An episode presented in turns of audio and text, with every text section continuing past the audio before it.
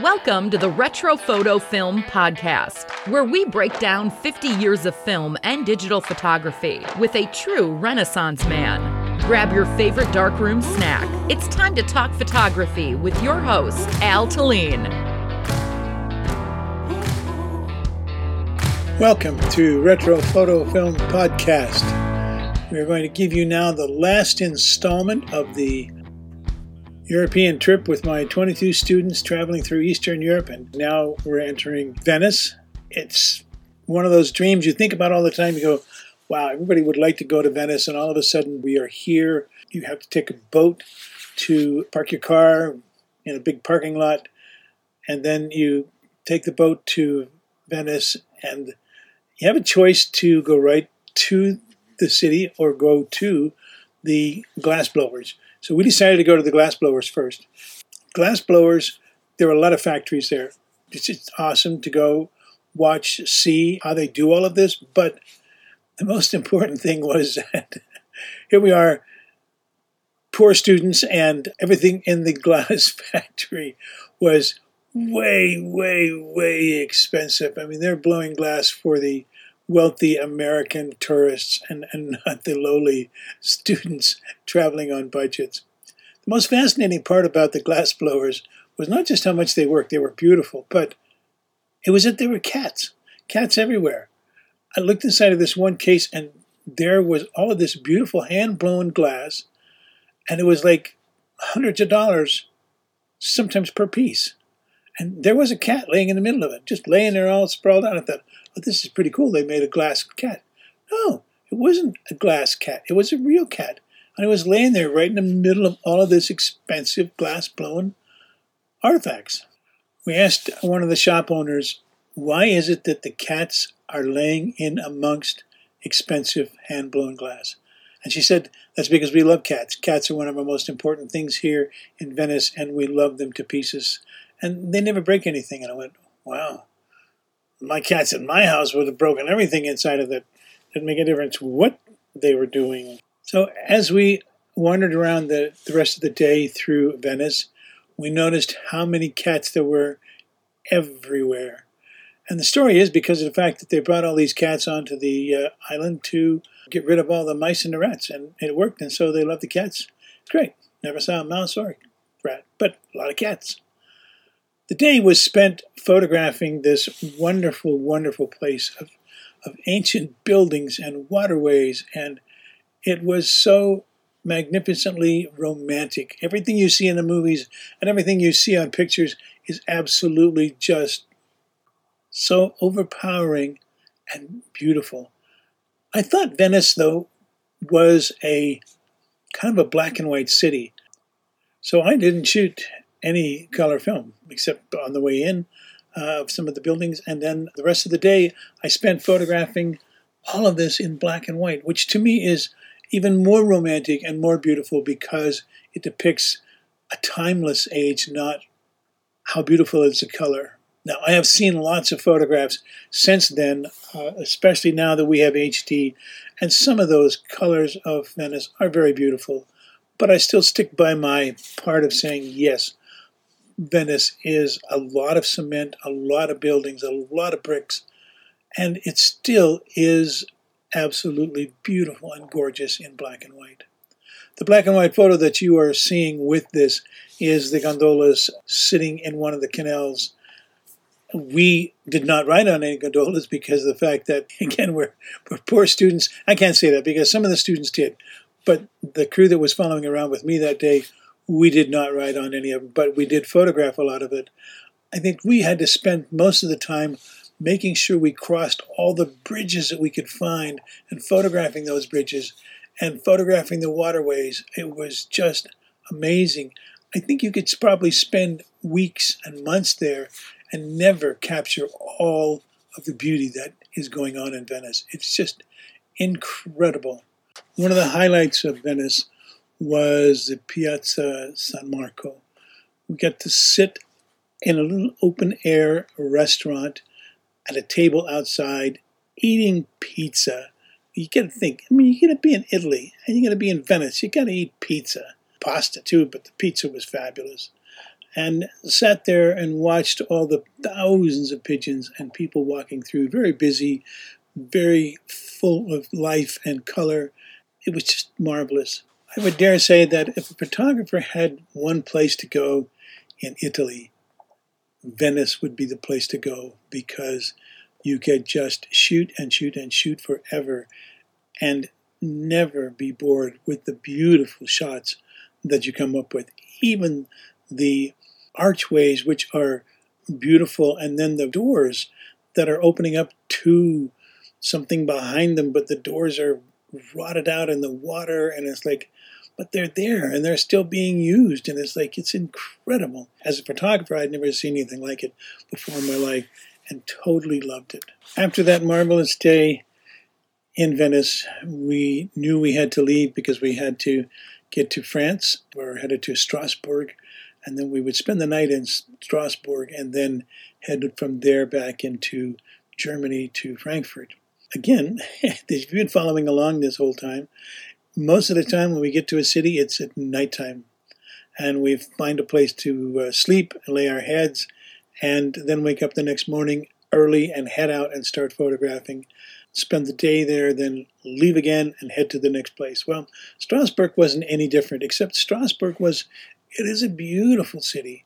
It was really kind of fun because it was a holiday. We didn't know that. We had no clue. We got there and the hotel was just delightful, wonderful, and nice. And they were so accommodating and so nice to us even when we got there late at night. Wandering this city, we found it pretty bare. Not a lot of people around, and it's because of the holiday. But what happened was that there was a band, a huge band, marching down the street playing French music, some kind of a march of some kind. So we thought, hey, let's follow the band. So we just kind of followed along behind, and it was a great experience, all except for the fact that one of the bands, not the one I was riding in, but the other band, the students locked the keys inside the van, trying to find someone who could open the van, could pick the locks, get into the van on a holiday in Strasbourg, France, was absolutely almost impossible. But we did find one, and it cost us quite a bit to get it open. But we had to we had to have it open because we needed to travel, and so that was the most exciting thing that happened in Strasbourg. Except that and there was a beautiful, beautiful cathedral there. Every city had one of these wonderful, beautiful churches that just is so incredible. Uh, lucky people to have these ancient, wonderful establishments that are so beautiful. We couldn't get into all the great things like the patisseries because everything was closed, except well, there was a couple of restaurants.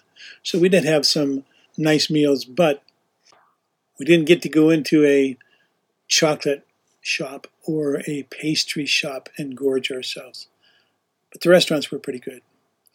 As we packed up and left Strasbourg, we were headed to Frankfurt. We needed to be there that night to check into the hotel because the next morning we left Frankfurt to head back to United States. We got to the hotel exhausted, tired. We did not even go out and spend any time in the city of Frankfurt that evening because we were so tired. Because of that, we kind of slept in. We really didn't get up as early as we thought we were. So we had to take and go back, take the vans to the rental place, return the vans, get our luggage, get everything back into the concourse to board our planes. As we did check in all of our luggage, checked in everything else, got ready, we're at the gates, and all of a sudden they said, Oh, I'm sorry, you can't get on. You should have been here two hours before your flight. You missed it by five minutes. And we're like, What? About 10 or 12 did not make that plane that day. I fought and fought and screamed and yelled and tried to find someone who would let us on because our seats were there, but they said, "Nope, we're not let, we're not boarding you. We're not letting you on." So, unfortunately, some had to stay overnight in the airport in Frankfurt and board the plane the next morning to Salt Lake City. So it was kind of like a wild adventure doing this. The other thing that was really kind of fun was that, in fact, that wasn't really fun having them not get on a plane, but as I was checking my luggage, the guy picked up the one luggage, and it's a piece of uh, German luggage that I had bought in Berlin. And he picked it up and he goes, Wow, this is really heavy. He says, What have you got in here? Rocks? I said, Yes, I do. Little did he know it was. I brought back 50 pounds of the Berlin Wall with me as we were there. I chopped it off and stuck it back in, bought a piece of luggage just exactly for this. This was long before luggage restrictions and weight restrictions. And when you were a little heavy, you just gave the guy a few bucks and they passed it through.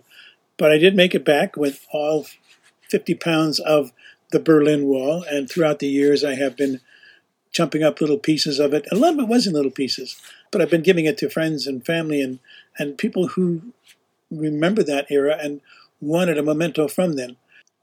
If you had no idea what these little rocks were, you'd probably pick them up and go, "Hey, let's. What are we doing with these rocks? Check them out," because they don't look like they've come off of the Berlin Wall. The Berlin Wall had a lot of graffiti on it, and I think that's where most people are like, "Oh, this is really cool. You can see the graffiti from the Berlin Wall." We didn't have that because all of it that I chopped off was at the Brandenburg Gate, so there wasn't any more graffiti left on that poor part, just bricks and mortar and rocks and whatever else. So, but I still have all of that. I still have about 15 pounds of that today. I'm really happy that you have listened to all seven episodes of this crazy story. It was a long, fun trip. I was very grateful that I didn't have anybody lose any limbs or eyes or uh, anything else. A couple got arrested, and you know, but they got out. And most of the time, my students were all really good students. They did as many crazy things as they could get away with, and there's a lot of crazy stuff they really did get away with. But that's what students do. You can imagine traveling 20 days in Europe with some of the hotels arranged and most of them not. We had to find them as we went along. And you never knew kind of like where we were going to stay from day to day unless it already had been prearranged.